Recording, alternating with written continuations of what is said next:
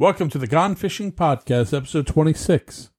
In today's episode, I'll be discussing discerning truth, finding facts in a world of disinformation. Stay tuned. Welcome to the Gone Fishing Podcast. Join Ron Bouchard as he casts a wide net sharing his philosophy of life, business, and success, and goes fishing for wisdom in interviews with other entrepreneurs, authors, and thought leaders. You'll hear their stories of triumph and tribulation. If you're an aspiring entrepreneur trying to succeed outside the confines of the current of social expectation, bring the bait and join us for Gone Fishing.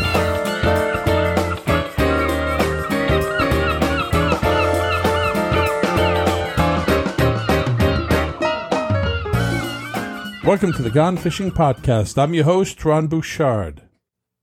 From the time we're young, we are told stories about honesty and the importance of telling the truth.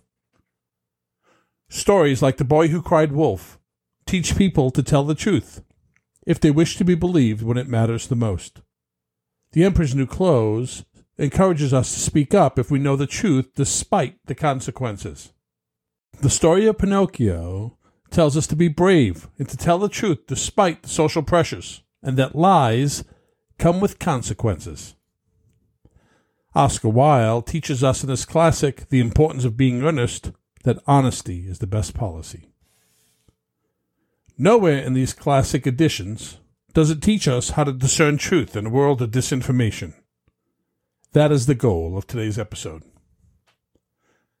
Studies have shown that around 47% of Americans trust the mainstream media to report the truth, and only 37% believe that you can actually find truth on social media outlets. That is for good reason. The media no longer reports facts and data. Instead, they push a narrative and use propaganda to control the thoughts, beliefs, and expectations of the masses. If you wish to be free, if you wish to free yourself from the confines of social expectation and construct a foundation strong enough to build a compelling future upon, if you wish to free yourself from the confines of social expectation and construct a foundation strong enough to build a com- compelling future upon, you must learn to employ the metrics that lead one to accurate thought. And joining me this evening to discuss this topic is Anna Silvera of Waypoint Mastermind and J. Barrett Realty. How you doing, Anna? I'm doing great. And you, Ron? I'm doing great. Did you have a chance to listen to last week's episode by any chance? Yes, I did. And what did you think about the topic of deception? Um, I thought it was very interesting and powerful, and it definitely puts things in perspective of the way things are at, at this time. Yeah, I hope I didn't uh, go too far off the uh, off the deep end on last week's episode, no. but it was a lot I wanted to say last week. Yeah, um, yeah. I'm really passionate about this particular topic because I see a world where most people are walking in deception. Mm-hmm. And it doesn't matter if you're a Republican, Democrat, if you're a male, female, it doesn't matter what your race, color, creed, religion, people are being deceived. No matter who you are, you're being deceived in one way, shape, or form. So this week, I wanted to focus on the solutions. Last week, we focused on the problem. Yeah. So this week, I wanted to go in depth about the solution and I wanted to start with the the um, I guess where it begins mm-hmm. with information exchange. So in an information exchange, you have two individuals, correct? Correct. You have the purveyor of information, and we have the receiver of information. Now, in that exchange, generally they're not thinking consciously about um, rules or metrics. They're just having a conversation generally. Isn't that, isn't that true? That is true, yes. Mm-hmm. Yeah, it's, just, it's usually more of a casual conversation. But the problem is, without metrics, we can't figure out how to discern truth. So we need a guide to help us get to the bottom of what is actually true in this world of disinformation. Mm. And if you look at Facebook, if you look at um, if you look at Twitter, if you look at the news, nearly everything that we're hearing is twisted in one way or another to to push a narrative. So we've gotten out of the habit of just giving people raw truth and letting them decide. And for years now, we've been teaching narratives. We've been teaching stories and we've been finding information that fits the story and pushing that forward. That is extremely destructive to a society because society, as you know, relies on truth mm-hmm. if it's going to survive. Yeah. So these purveyor and receivers of information have internal problems right from the get go without the information being skewed by the information source. There's already a problem in the mix. And the problem is that each of the parties, both the purveyor and the receiver, have their own motives for the sharing of information and their own cognitive biases and their own beliefs that interpret or color the information as it's being received. So you and I have had multiple conversations about the drunk monkey. Mm-hmm. And for you, the drunk monkey really changed things, wouldn't you say? Yes, I would say that. Yeah. Mm-hmm.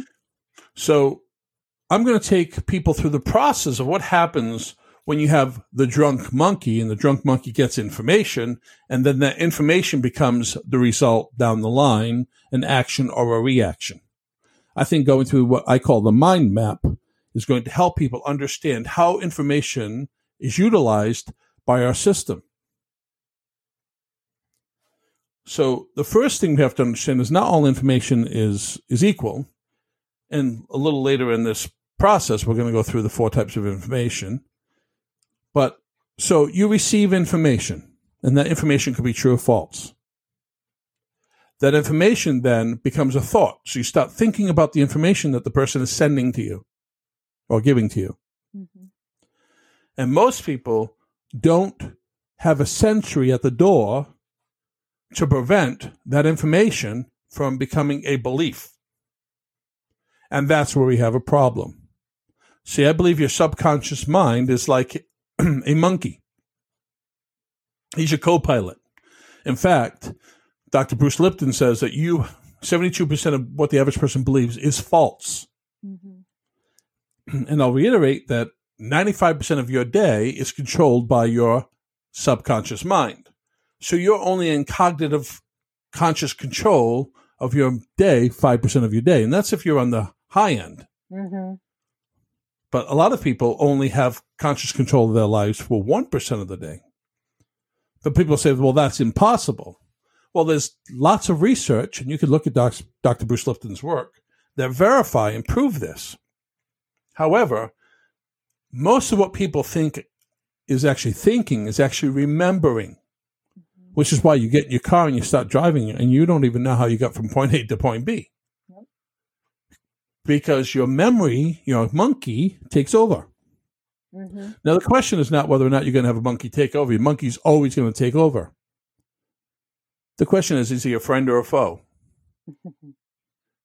is he drunk or is he sober? And the more limiting beliefs and false information you give him, the drunker he becomes. And that's why most people spend their life just having storm after storm and just having to pick themselves up all the time. They spend all their lives barely surviving instead of thriving because the monkey is just wreaking havoc. Mm-hmm. So we have this information source. The information source then becomes a thought, the thought that gets filtered through the monkey, the programs that the monkey's already accumulated. And the monkey doesn't know right or wrong. He just has a bunch of information. And the monkey also has what we call cognitive biases, which we're going to go over in detail soon. So that information is then colored, and that information, that new belief system or that new information that becomes a belief, then turns into a meaning or a model of how we see the world. So it changes the way in which we look at everything. which then leads to our feelings and emotions. We get into emotional states, which is why some people have anxiety. Sometimes something will trigger anxiety because it's triggering that belief or bias, which then triggers the meaning and model, which then triggers the feelings, which triggers the emotional state, which then leads to our habits, which is that which we do over and over again, which I call the boat. That's where our boat is. Mm-hmm. And that boat leads to our result. Either we are um, acting consciously or we're reacting. Now, the problem with the reacting is it's unconscious or and it's your subconscious. Your monkey is the one doing the work. And if you have a drunk monkey, you don't want your drunk monkey reacting. Mm-hmm. What happens when a man goes into a bar and he reacts? Well, he starts a fight. Yep. He's not thinking clearly. So we have to keep that in mind. That's the what I call the mind map. That's the process through which, and as coaches, I can go in and I can figure out based on what you're doing, I can figure out what part of the process is having an issue. And I can help you rewrite that process. I can help you sober you the monkey. And we've done a lot of that through the years, haven't we? Yes. Yes, we have.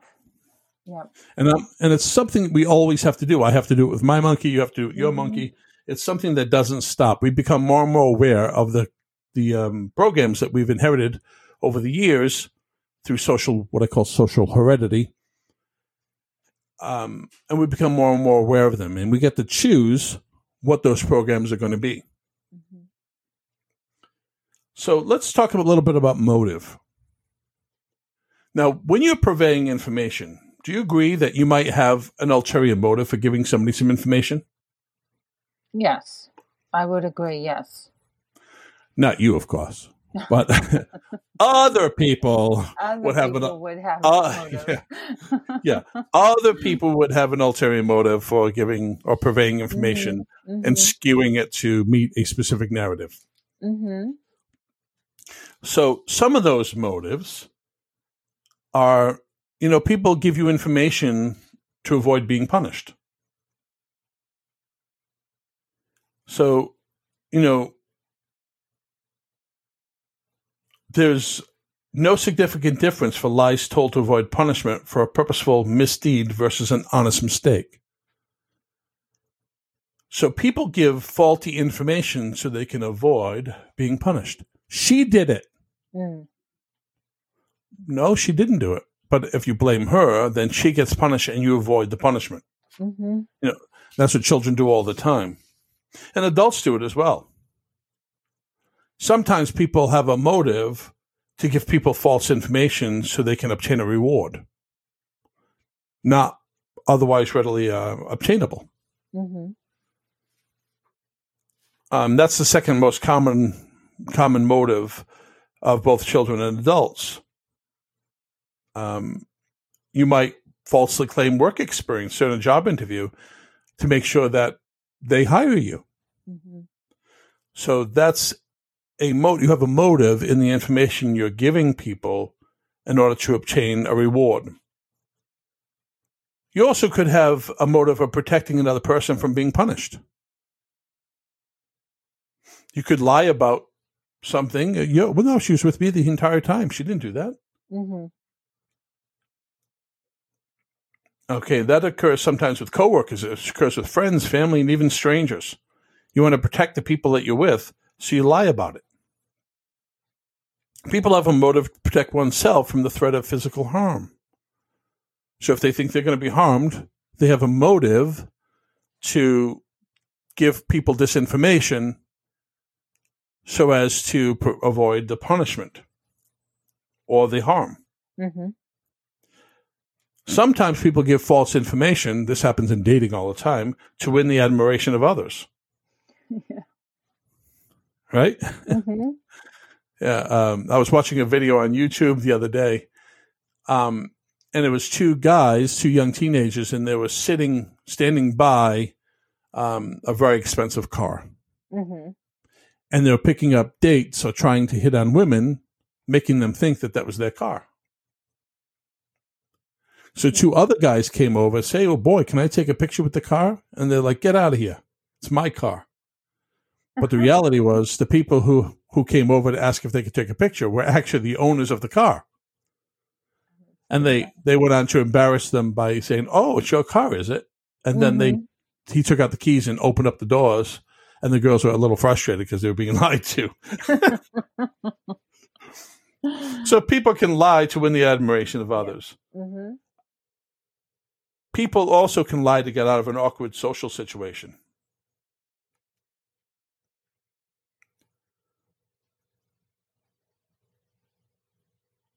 You know, if you want to avoid getting out of a dull party or a date, you know, go to blind date. And the, the blind date is nothing like you thought he was going to be or she was going to be. And you uh, say, oh, gee, my children are calling. I got to go home. so yeah. people people can lie to get out of an awkward situation. Mm-hmm. They can also lie to avoid embarrassment. So maybe they a, a, little kid wets his pants and he lies saying he spilled water on himself because mm-hmm. he doesn't want anybody to know that he peed his pants. Um, so kids will lie to avoid embarrassment. They'll also lie to maintain privacy without notifying others of that intention. So, a good example of that is a couple who may have eloped because the cost of the wedding was way beyond their means. Mm-hmm. So, they didn't want to be in front of people. So, they just, ah, we decided to elope. So, nobody knew, knew about their financial hardships. They maintained their privacy. Um, and nine, the ninth reason why people might have a motive to give this information is to exercise power over others by controlling the information. That is what we're seeing a lot in the media. That's when people are trying to control other people. And famously, this was embodied by Hitler. And I spoke a lot about that last week. Mm-hmm. It's the most dangerous motive for telling lies, but it is a motive. So that's the motive. So if we know that when people are giving us information, they have motive, or they could have a motive. Yeah. They could also just trying to be helping, helpful, and giving us truth. So it's important that you have rules so you figure out how to get around the motive. Now, the receiver has bias. We call them cognitive biases.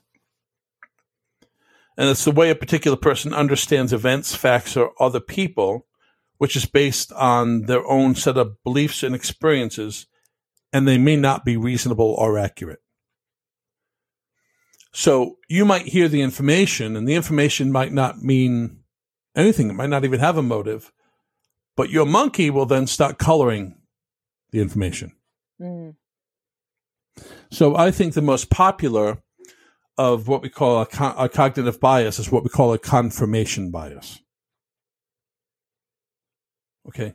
okay. And th- that kind of bias um, lends you to accept new information that confirms anything you already believe to be true and minimize any contradictory evidence. So you only seek out evidence that aligns with that which you already believe. For example, a neighbor who thinks dogs are inherently dangerous sees a vicious dog attack an innocent child, and another neighbor might see that same situation as a dog defending himself against a menacing child. Now, neither of those accounts are really reliable because they're, they're assuming the motive of the dog based on the confirmation bias. That makes sense? Yep, that makes sense. Yep. Um, another one that we see all the time is a um, confirmation bias in our social interactions. Um, have you ever called or texted someone only to receive no reply? Yes, I have. right. So most people think, well, they didn't reply, they must be busy. Yeah. But some people who have lower, low self esteem might have a confirmation bias and decide that the person must dislike them. So they create a story. The monkey's already telling them a mm-hmm. story beforehand. And so then they start finding information to confirm that idea. Well, you know, they did look look at me funny last week, or they were short with me last week. I wonder what's wrong. And then your mind just builds it and builds it, builds it. Mm-hmm. And this can damage, you know, if you you're in a romantic relationship and you believe that your partner is cheating, any interaction, positive or negative, is now proof that the cheating is correct. They didn't call me right away. They must be cheating. They must be on the phone with a lover. So it's very, very important that we figure out our confirmation bias and know that they're they're there, so that we can um, be aware of them. You know, scientists have a lot of confirmation bias. They'll take information that has a result and then they'll look at the result and they'll change it up. They'll confirm what they want it to be. Especially if there's a lot writing on the study. Maybe mm-hmm. they're going to get a big grant. Um, Dr. Bruce Lipton talked about that with the Human Genome Project. He found information that was contrary to the Human Genome Project, and in fact, their entire basis in science. And because of their confirmation bias, they didn't want to look at the information. They didn't want to talk about the information. They wanted to go ahead with their information because there's a lot riding on that data, even though the data that they were using was wrong. And a lot of times you see confirmation bias with religion. Believers of any any faith might see everyday occurrences as proof of their religion. They'll see miracles or they'll see tragedies and te- as tests of faith. And people who don't belong to any religion may see may see the opposite. They may they may see the events as reinforcement of their lack of faith. Um, some confirmation bias people might not think about is on social media. I think we were talking earlier, and you said, yeah, you never thought of it. Your search engine is very smart, especially Google. If you have Google as your search engine, Google starts learning your behaviors. It's got the AI to learn your behavior, your preferences. So the filter bubble from your search engines allow you only to see results that you're interested in. So, in other words, when you type something into Google, you might only get results that agree with your point of view. So, validating your confirmation bias. Mm. You also, t- t- people also tend to um, accept social media friends who agree with them on on any issue. right? And they want them to press the like button and make mm-hmm. comments if you agree with me. Mm-hmm. And as soon as they don't, what do they do? They block or unfollow that person. Yeah. Yep. right? Or they cut them off social media. You don't agree with what I'm to- what I'm talking about, yeah, so they yeah. cut them off. You're not my friend anymore. Yep. um, then there's also self fulfilling prophecies, which are a form of confirmation bias. When you believe something will happen, you often influence whether or not it'll it'll actually happen or not. So, for instance, if you are um, going on a job interview, right, you're really nervous, mm-hmm. and you tell yourself, you know, I'm going to be late. so then you have a sleepless, restless night, leading you to wake up late, and you arrive at the the, the thing right, the late. Yeah. So you arrive at the the uh, interview late and don't get the don't get the job. So that's your confirmation bias. Also, we just have extreme partisanship. I mean, in our culture today, every, there's such extreme partisanship that people only seek news sources that agree with their position instead of looking objectively into the candidates or party that they support and trying to see why why the opposition support the other candidate without using partisan attacks you know, people don't see the the um, the plank in their own eye while they're too busy pointing out the splinter in everybody else's. Mm-hmm. So that's confirmation bias. You can see how that plays out. So a monkey has a lot of confirmation bias. Most monkeys do. So if somebody starts telling you something that might be true, your confirmation bias is going to reject it if it doesn't agree with, you know, yeah. yeah. So you'll find reasons or information that counters it. Mm-hmm. Without realizing or, or, whether or not the, the source that you're getting the information from is accurate and reliable. The, the next type of bias that we're going to be talking about is belief bias. Now, I have a great deal of belief bias, I have to admit. Now, belief bias is an effect with someone's evaluation of the logical strength of an argument mm-hmm. um, is made by the believability of the conclusion. For instance, I'm sorry, but I don't think UFOs exist. And I, I, and when I say UFOs, I don't really mean UFOs because I, I know UFOs exist. They're just ident- unidentified flying objects, which means they could be a, a spacecraft from from another country. Mm-hmm. But I mean, if I'm a believer in extraterrestrials, any information that um, contravenes my belief system, I will deny as ridiculous, irrational, illogical, or just plain stupid. Right? Mm-hmm. But for me, I'm not a believer in extraterrestrials, and any information that contravenes my belief system, I will deny is ridiculous, irrational, illogical, just plain stupid. So when people tell me all kinds of UFO stuff, I cut them off before I even listen to them. Because UFOs and extraterrestrials, yep, okay. When people start talking about lizard people and and all the nonsense that you yeah. hear on social media, I just okay, no, sorry. Yeah, you block it off. uh, yep, yep. yep. So another type of cognitive bias is a normalcy bias, which leads people to disbelieve or minimize threat warnings. So, for instance, if you um, in Hurricane Sandy, Hurricane Sandy was predicted well in advance, and evacuation warnings were also issued. Yet the people of New Jersey decided to stay back and endure it. Mm-hmm. For most people, thought it would be just another hurricane. They thought it was just going to be normal. So they were blinded by the normalcy bias mm-hmm. and they mm-hmm. underestimated it and had to pay a heavy price for their inaction. Their lives were in danger. Mm-hmm. Um, it also happened with the Holocaust. There were quite a few warnings um, for the Jews to take a note of the impending danger. They're made to wear yellow stars. They had to possess stamp identification cards at all times, which they would check, spot check. There were discriminatory laws that were put in place targeting their businesses, and yet the Jews underestimated Adolf Hitler and the Nazis, mm. and they stayed put. Where if they had left, they would have been safe. Mm-hmm. And of course, what we know happened next is documented as one of the worst chapters of American human history. I mean, as human history, not American history.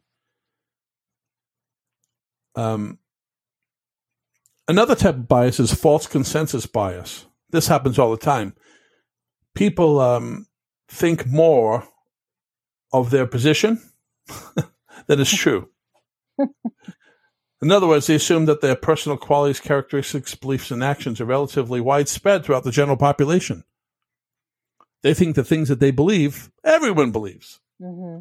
So after seeing a film and they believe that the film is excellent, the person overestimates the number of people who also thought that the film was excellent. So they're surprised when it, it, failed in the box office because yeah. it was horrific.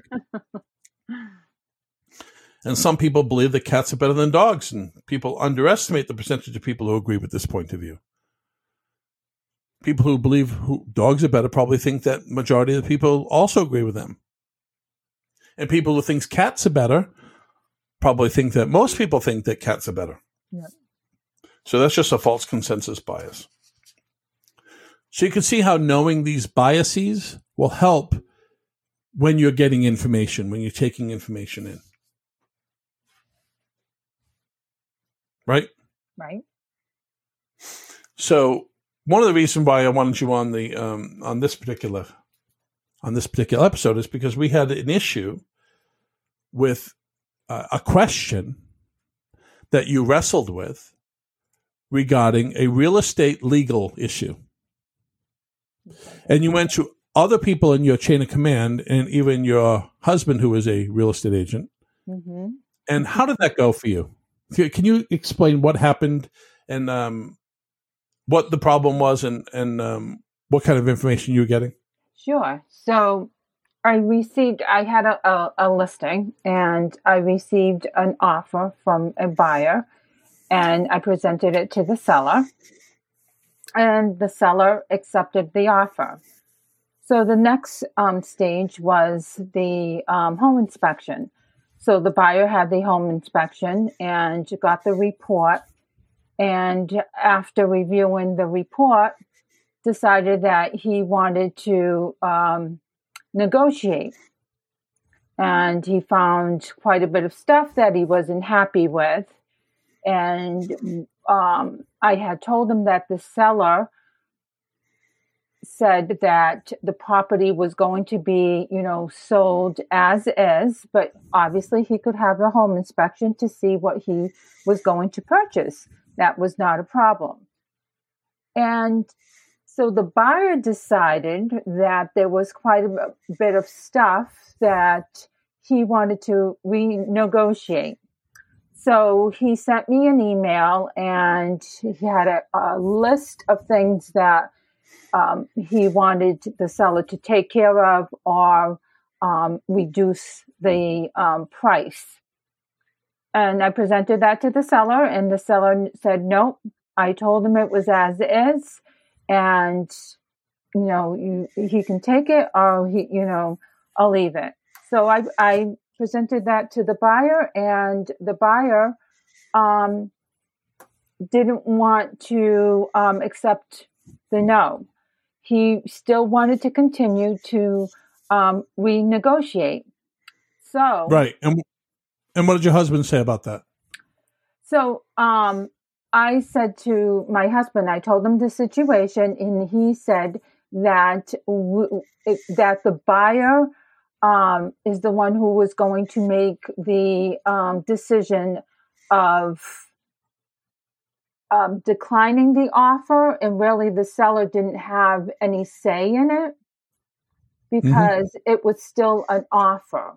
The initial offer was still an offer and it just didn't make sense to me because I, I, I was thinking to myself, well, wait a minute. He now he's trying to renegotiate all of this, and it makes no sense. The seller is declining that he doesn't want to renegotiate, and my husband kept saying that no, um, legally, you know, you can get in trouble. The buyer can um, sue the seller and make this so complicated, and the seller won't be able to um, put the property back on the market and all of the stuff. So I decided, well, let me talk to the broker.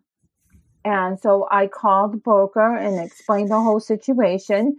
And at first, he agreed with me. And then my husband got involved and spoke with the um, the broker, and now the broker was agreeing with my husband. so, Which brought you to me. Yes. So I was in the middle of this, and I just the whole thing I just didn't make sense to me that the seller didn't have a right to do what you know to back away from this without being, you know, um, sued or whatever the situation was. So I called you and explained the whole situation. And you said, well, let me look into it. And, and you looked into it and you said that once the initial offer, okay, is if you renegotiate the offer, that initial offer is voided. That's it. So there was no offer. We were negotiating, but the the initial offer was voided because the buyer was renegotiating. Well, I had two people telling me, no, no, no, that is not true. And then you gave me the facts and you said, no, this is true. And so you told me um, the real estate law and you got the book and you read it to me. And I'm like, okay, this makes a lot of sense. So I want to take that now and I want to go through the steps. Mm-hmm. Um, so what I'm going to be teaching you now is the most important part of this exercise. Not you, particular Anna, but the audience. Yeah. Um, it's Waypoint Mastermind's eight steps to finding a fact. So this is going to help you no matter when you're trying to discern facts in this world. Mm-hmm. You want to follow these eight steps and you want to make sure you get really good at them because they'll really save you. Mm-hmm. So we're going to go through with this particular scenario. We're going to try three different scenarios so we can um, get a good feel for this process. Mm-hmm. But the first process we're going to go through is we, we're going to talk about Anna's problem. So the mm-hmm. first question, I mean, the first step of this eight step process is you have to know the question you're trying to find the answer to. Yeah. So you have to ask yourself that the person knows the information you are looking for, that you are using the same context, if the information will aid you in any way in the attainment of your primary objective, which is to answer the question. Mm-hmm. So it's very important that we talk about those those things. So first of all, you need to know the question. And you need to make sure that the person who's trying to help you answer the question or you're asking the answer to the question mm-hmm. of is is on the same page with you. Not only that, the words that you're using, you have to make sure that you you have the same context. In other words, you understand the the words to mean the same thing. Because if you don't have those criteria, they could be giving you answers all day long, but you're speaking about a completely different story. Yeah. And that's what happened with your with your husband. Mm-hmm. He was he was speaking about a completely different situation that was completely and totally irrelevant to the question you were answering. Correct. Yes. Yeah. yeah. So so you have to know the question you're trying to answer, and in this particular case, whether an offer is valid if there's been a counter offer. Yes. Yeah. Okay. That is the question. Yeah. Right. So step two, we have to identify the type of information that the person is giving us. So your husband was giving you information. So mm-hmm. we the type comes into two categories: subjective and objective. Subjective information is unreliable information because it's based on either personal preference, in the case of a personal choice, mm-hmm. or an opinion, which is a belief, bias, or judgment that rests on grounds insufficient to produce complete clarity. Mm-hmm. So we don't accept opinions. So we have preferences and opinions. The only one, to, uh, the only time you want to know if somebody's preference is if you're making them dinner, right? Yeah. That, that's the only way you're interested in the subjective. Yeah. yeah. Or if you're buying them a Christmas gift. Mm-hmm. But when it comes to information that they're giving you to answer a question, you're not interested in their subjective opinion or or their subjective preferences. So what we are interested in is objective information. And there are two types of objective information. There's mm-hmm. theoretical knowledge, which is based on the creation of a hypothesis when the necessary facts on which to base your conclusion are not available. Now, I don't like theoretical knowledge either, but sometimes that's all we have to work on. So we can use that as a temporary holding pattern until we get the truth. Mm-hmm. If we have to make a judgment at the in the fly, mm-hmm. but what we're looking for is experiential knowledge, which is based on deductive reasoning, where facts are the basis for all the conclusions. In other words, you've spent the time of going through the process and finding out the absolute truth regarding a particular issue, mm-hmm. and making sure, or the person that's giving you information has done the same. And we're going to check that next. Okay. So we want to make sure that we're using the right type of information. And your husband, what kind of information was he using? Well, he was using information that he was um, he was taught, you know, um, from his old um, boss, and so he was giving me information that basically the buyer is the one who has more control over um, over the the seller, and, and that- in stating that you know it was it's the buyer's decision if they want to um, back out, which it's it's not true. It's the sellers also because they're in the negotiating process right now. And the seller said, no, I'm not, you know, I don't want to negotiate. You take the initial offer of what I signed, or that's it. But right, according so, to my husband, he said no, that the buyer had more control than the seller. Which seems more of his opinion, which is a judgment mm-hmm. based, or it could even be theoretical knowledge based mm-hmm. on some type of educated guess.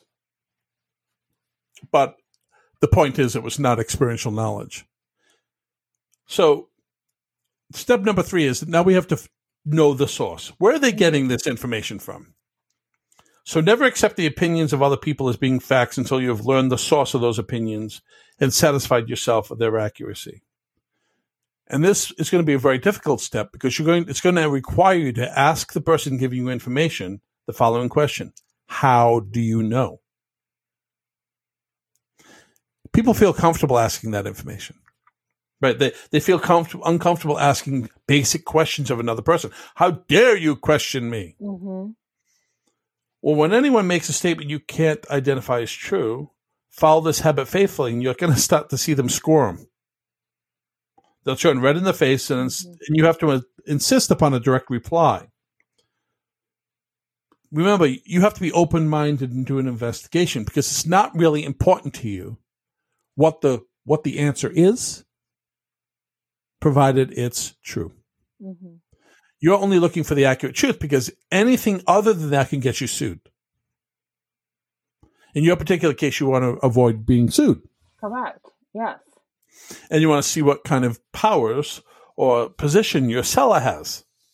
That's so it was right. very important that mm-hmm. you you know what the truth was. Yeah. So so we have to avoid all this nonsense, and that's what we were getting lots of nonsense. And this was not a really difficult problem to solve, but it sounds that way from the beginning of this. And as I'm going to show you, it wasn't that difficult at all. Yeah. Yeah. Number four, you have to recognize the motive of the person telling you mm-hmm. the information. Now, in this particular case, you were getting double ended. You were going to be double ending this deal. In other words, you were going to getting double the commission. Yes because mm. you you represent the seller and there was no other agent involved. That is correct. Yes, the buyers you, decided that they didn't want um, anyone to represent them. Yes, even though you were pushing them to do that. Yes, I did. Yes, I I recommended for them to get a, a buyer agent, and they said no, that they did not um, want one. By the way, in real estate, that's unheard of. Mm-hmm. So that just shows how ethical you are because you did not want them to have no um, nobody representing their interests. Yeah, that's right. Yes. Yep. So you have to recognize motive, and your husband certainly had motive, right? In addition mm-hmm. to the fact that he had his opinion, he had a motive. He wanted you to stay in this deal because it was double end,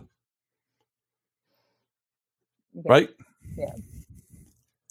So that's number four. You got to recognize yourself and ask yourself immediately when you hear someone speaking of others in a discourteous or slanderous spirit, or um, favoring somebody for a particular reason, because this very fact should put you on notice that the, what you're hearing is biased, mm-hmm. to say the least, mm-hmm. um, and probably not very well thought out. So, number five, don't show your cards.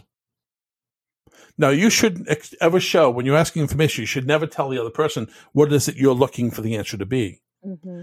And asking others for information, do not disclose to them what you wish the information to be, because most people have the bad habit of trying to put uh, please you under such circumstances. So, if they didn't have a motive, you showing your cards could create a motive in their mind, mm-hmm.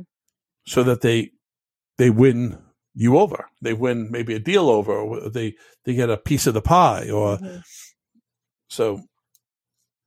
That's step number five. Step number six: always ask for proof. If you ask your husband for proof, could he ever furnish it? Well, he was saying that it was um, on the offer. He kept saying that that's what the offer says it's a contract and uh, uh, in the contract that it's a contract. You can't you can't back out. And that's not true because I kept saying it was no longer valid, but right. he was not listening to me of what I was saying because he kept saying that the contract was still valid, even though it is not valid. Once a buyer renegotiate an offer, the initial offer is no longer valid. Right. And you ask him for proof. The point is, he couldn't give you any proof, though the offer form is a form of proof. If the offer form actually had that language in there, that would be sufficient. Mm-hmm. But the offer form did not have any such language. In fact, I directed you to the offer form, did I not? Yes. And did. had you read exactly the offer form to me, the language first, before I did anything else. I had you read the offer form to me mm-hmm. to see what the offer form said. Mm-hmm. mm-hmm. And then I went to the law. Yes. And I printed out the actual contract law as it relates to real estate agents and offers specifically. And then I also sent it to you so mm-hmm. that you would mm-hmm. have a copy of it. Mm-hmm. Because you have to remember that anything which exists anywhere throughout the universe is capable of proof. Mm-hmm. And where there is no such proof available, it's safer to assume that nothing exists. Mm-hmm. I have not seen sufficient proof that aliens exist. so it's safer for me to say, yep, no aliens, no aliens at all. Now, and how much did your husband's advice cost you? How much did it cost me? Um, well, he backed away from it because he just didn't want to get involved. And mm-hmm. he's like, You take care of it, which I did. And um, you helped me. And this is why a mastermind group is um, great to be in. And um, you guided me on what I needed to say with the attorney because the buyers um, decided to get an attorney, which was fine. And I explained the whole situation and we moved on. And we went to the um, purchase and sale, the next step. And we did close on the property. But eventually, was, it, eventually we did close, but it was a long, a long process but you got exactly what your sellers wanted. I did. I did. Yep. I got them what because I was representing them. And I want to say that I did disclose this to the buyers that I was representing the sellers, that I was not representing that, and they knew that. So I did disclose that information, and they still continue that they wanted to um, to work with me. And then eventually they decided that because of this whole situation of um, renegotiating and they felt that they wanted to get an attorney involved, which was fine. And it, it was best that way anyway. And most times, with a real estate agent at least, we start getting intimidated when that happens. Mm-hmm. But you weren't intimidated because you could stand solid on the evidence that you had accumulated. Correct. Correct. Yes, I gave them all the information. Once the inter- uh, attorney got involved, um, I explained the whole situation to the attorney, and she appreciated that. So she knew what what happened before um, she got involved because they told her obviously their side, and I just wanted for her to also understand what what happened where we got to this point. Right but you also made an assertion which you were a little um, leery about and i told you to make an assertion that they're out of contract. I told you to put it in contract in uh, in yeah. the um, the email that yeah.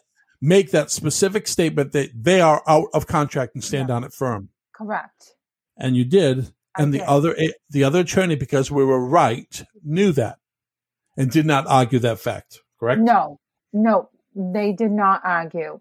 And we were out of contract. And once uh, the things got resolved that the buyers um, were concerned with, which we didn't have to. Um, we, meaning the seller, did not have to go back to them and ask them if they wanted to make sure that they were happy with the work that was done. But you know, the seller said, "Well, I'll I'll let them see if they're satisfied with the work," which they were.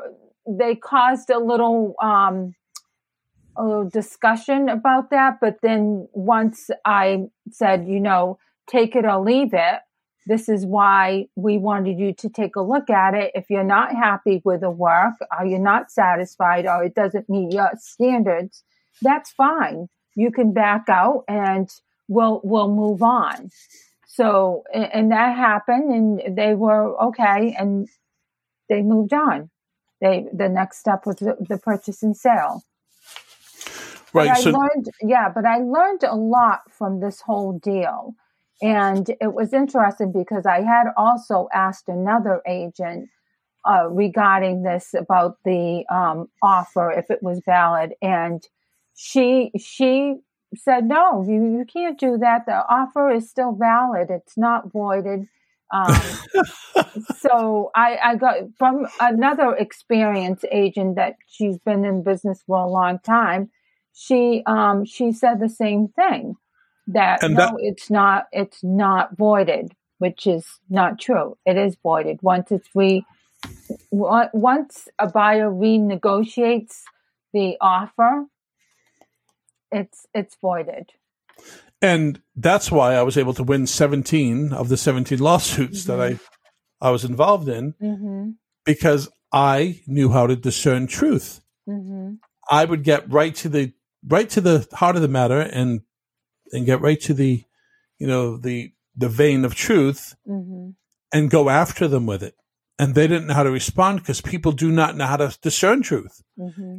And people, even people who think that they know how to discern truth or think that they know the truth are unaware that they don't have an idea how to discern truth. And when they're up against a real serious situation or they're up against somebody like me, they're going to lose. Mm-hmm. And that's not because I'm brilliant. That's because I have a metric for following truth. I'm only interested in the truth. I'm not interested in confirming what I believe to be true. Mm-hmm. In fact, I have a habit of asking my my um, attorney all the time, "Am I crazy? Uh, This is what I believe. Isn't am I crazy?" Mm-hmm. So, step number six is always ask for proof. Step number seven is free advice is generally poor advice. Mm-hmm. Remember that free advice, no matter from whom, should be mm-hmm. received with the closest of examination before it is acted upon as safe.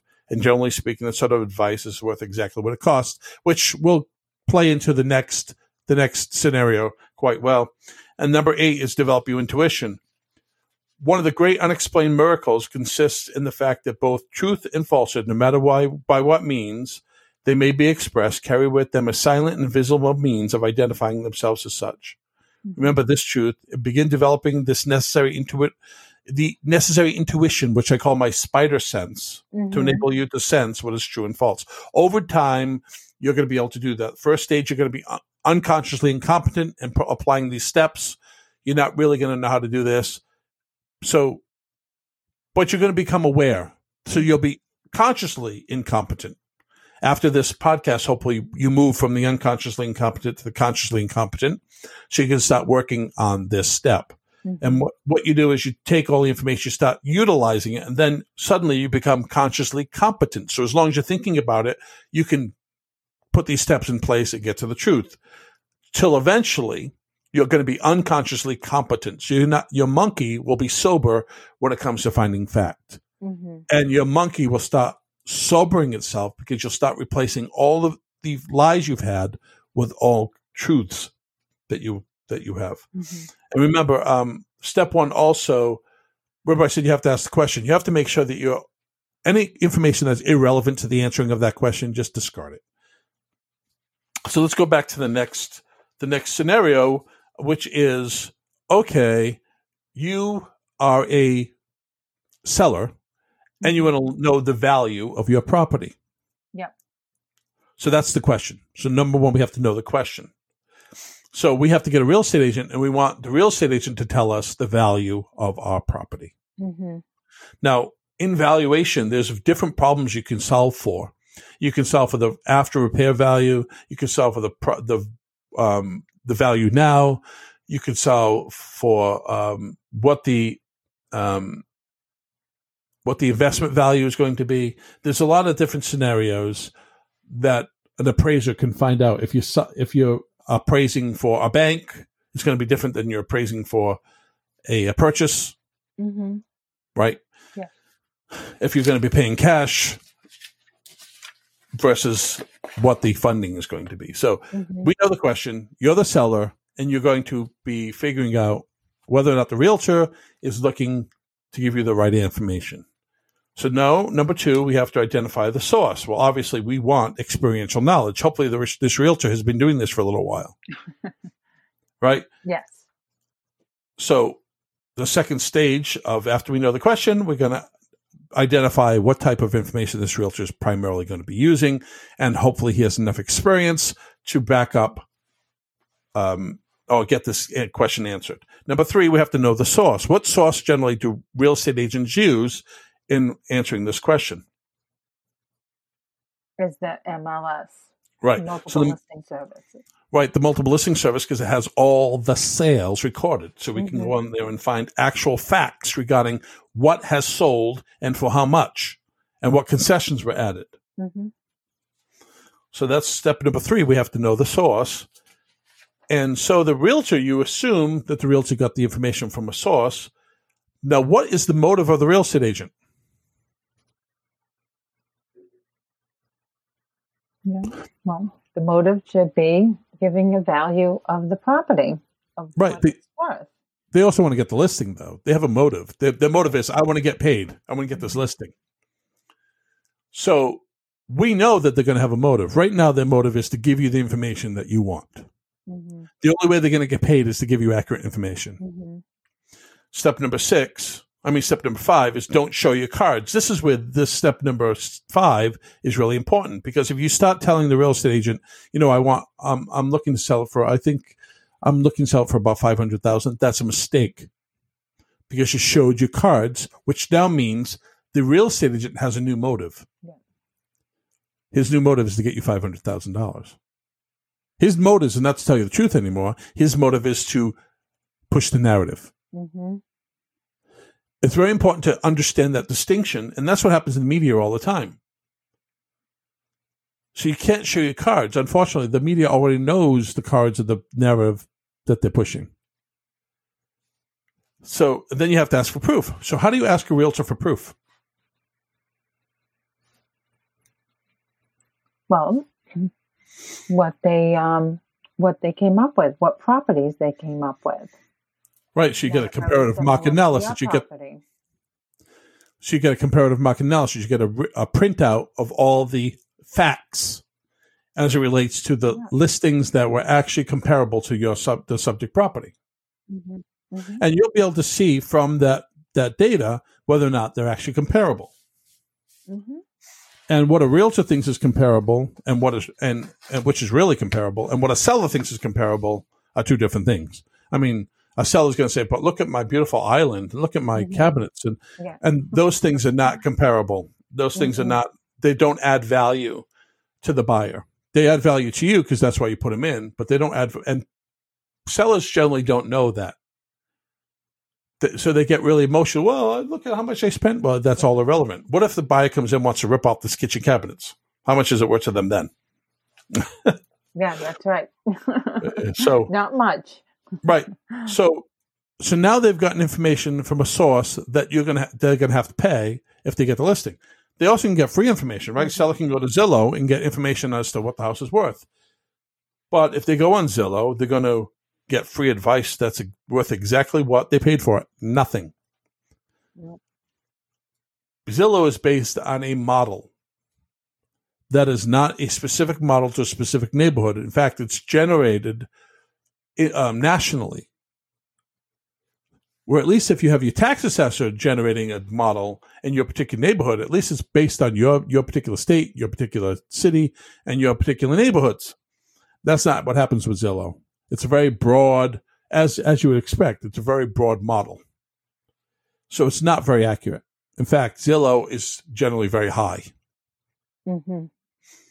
Wouldn't you say that's true? Yes, very true. Yeah. Yep. Yeah. So then, as a seller, you can develop your intuition and say, well, that doesn't seem right. That information just doesn't seem right.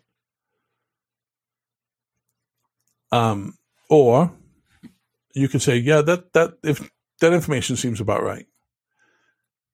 It all depends on what, what bias you're using, right? If you have a bias and you want to confirm, but I really want the $500,000 and this is, I'm only going to get 470 which mm-hmm. happens all the time. The yeah. sellers have confirmation bias and they want the 500,000 even though the house is not worth it. So they find the realtors to go list it for 500,000, which unfortunately there are many realtors who will lie yes. to the seller. Yeah. And the only way you get there is to get somebody who is willing to lie. Yeah. Because if a house is worth 470 and that you have a competent professional, they're only going to tell you it's worth 470 regardless of what you want to hear which is what where you come in, right? That's that's how you do it. that's how I do it. Yeah. Yeah. Yeah. You don't. I don't lie to them either. I I no. I get frustrated with listings for that reason because I'll tell the seller the truth, and the sellers want to be lied to. That's yeah. Yeah. Well, I'm not doing my job if I'm telling them what they want to hear.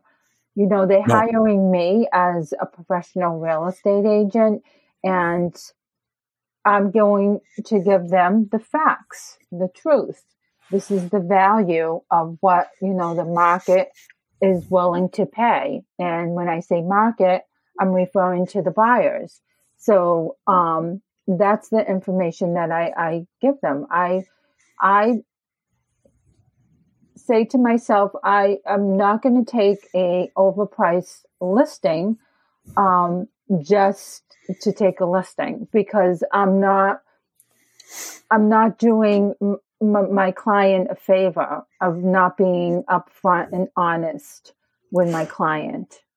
That'll be like a doctor telling their patient who doesn't want to get his appendix out. That's okay. You don't have to get your appendix yeah. out.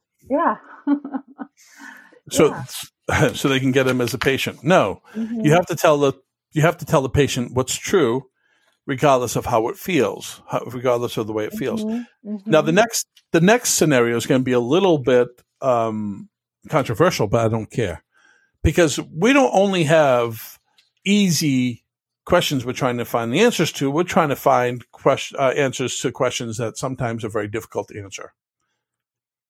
So this particular question is: Should I get the vaccination? Mm. So if we go through the steps, that's the question. I want to know, should I get the vaccination? So I'm looking for people who have experiential knowledge. Who, in this particular case, would have experiential knowledge regarding whether or not I should get a vaccination? Well, it would be your doctor. My doctor. Okay. So the problem with my doctor is my doctor might be listening to another source. So let's say mm-hmm. um, Dr. Fauci. Dr. Fauci's already told us his opinion on the vaccinations. But what if your doctor disagrees with Fauci? Mm-hmm. We got a problem here, right? Yeah.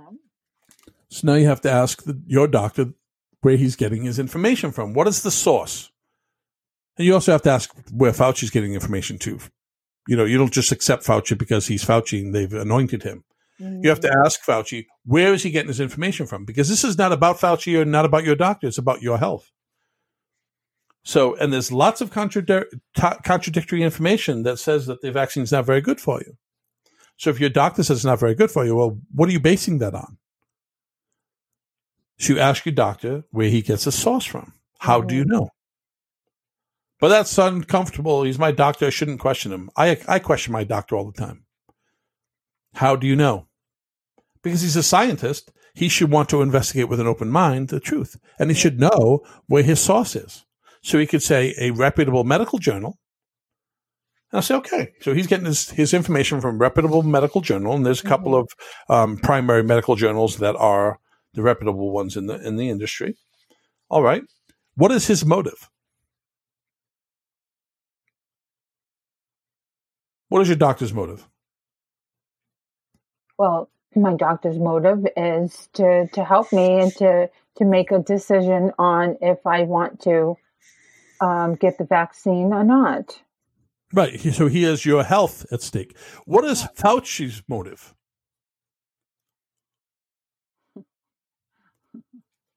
I'll answer it for you.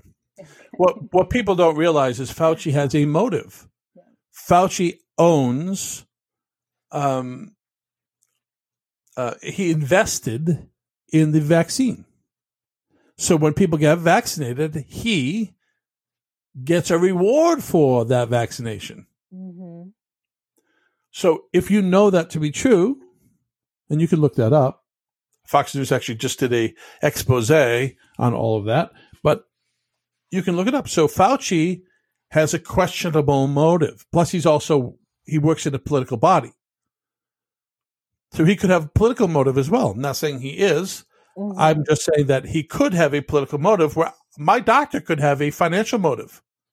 But you're already satisfying the financial motive because you're in his office. He's already getting paid, regardless of what information you're giving him. So his motive is to get you well. So mm-hmm. you come mm-hmm. back to him again. And you shouldn't show your cards. You should never tell your doctor what you want the answer to be and look for his answer. Mm-hmm. And then ask him for his proof. Well, is there any way you can send me that information? That's why sometimes we ask doctors, we ask doctors about a surgical procedure, and then we go get a second opinion. Because mm-hmm. we're looking for proof and we're looking for validation before we make a very big decision. Um, what you should do is go to Web, WebMD. WebMD is not going to give you accurate information. And even if it does give you accurate information, everybody's different, and you should always consult with a physician. Mm-hmm. And but there are some legitimate um, websites that have research. Um, American Frontline Doctors is one that has lots of information, lots of research that is contrary to the status quo. And you can look into their point of view and see what it's where they get their information from. What is their source before you discard their information? So we always ask for proof. We don't go to WebMD because it's free advice, and then we develop our intuition. Do we think it's safe based on what we what we know about the vaccine? Well, you won't know that until you go through the process of getting the facts. And once you get the facts, you'll feel comfortable in one way, shape, or form. And I'm obviously not telling you to get the vaccine and not get the vaccine. That's not for me to decide. But you should look into the truth regarding anything that you're going to be putting in your body. This also means my doctor told me, by the way, which I love him now. He told me that coffee is good for me. Not only is coffee good for me, he told me that he told me that having more than three cups of coffee a day is good for me. Oh boy, you must be really happy about that, Ron. so my doctor then, because of my conf- confirmation bias, and he confirmed what I mm-hmm. was, what what I believe, is my favorite doctor. So yeah. I I make sure I have at least three cups of coffee a day. Of course, because your doctor said it was okay. That's doctor approved. That's right. So, which is dangerous because it might not be real. I, I think it is. I th- I did the research on it, but you can't. That we have to be careful of our biases and we have to be careful of our motive because our ultimate pursuit in this process is just getting to the truth. And those eight steps will help you get to the truth. And people should study this carefully. Um, so they may discover that their own basic emotions and biases are their greatest handicap in terms of discerning the truth. It is easy for you to believe that which you wish to believe, and unfortunately, that is precisely what most people do. Mm-hmm. So, this method that I just taught, um, by which many people condemn themselves to eternal failure and defeat by not following this method I just taught, is a method that opens wide it seals the envelope, which contains the list of penalties that you must pay for neglecting to take possession of their own minds and use them for constructive ends. If you don't use your faculties to discern truth and to clarify and get to the bottom of what is true, then you're putting your life, your family, your health, your country at risk. You agree? Mm-hmm. So Well, I'd like to thank you, Anna, for being here today. I hope this helps people understand the steps necessary for the discerning of truth. Um, you can find out more about Anna, today's guest, or this topic by visiting the links in the show notes of this episode. Thank you again for being here, Anna. Okay, thank you, Ron. Thanks for listening. Join me next week for Real Estate Riches, a case study.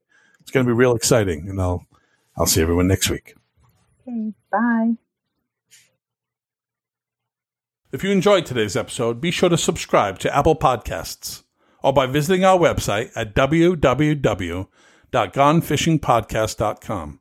And remember, life is an ocean, a strong boat your foundation. If you want to succeed, identify a harbor, unfurl your sails, sail outside the drift currents of social expectation, and let's go fishing. You've reached the end of another episode of the Gone Fishing Podcast. Connect with us at www.waypointmastermind.com, where you can sign up for our newsletter to receive our free tools and resources. This podcast has been brought to you by Waypoint Mastermind. Personal growth and support through collaboration with a community of like minded achievers. See you in the next episode.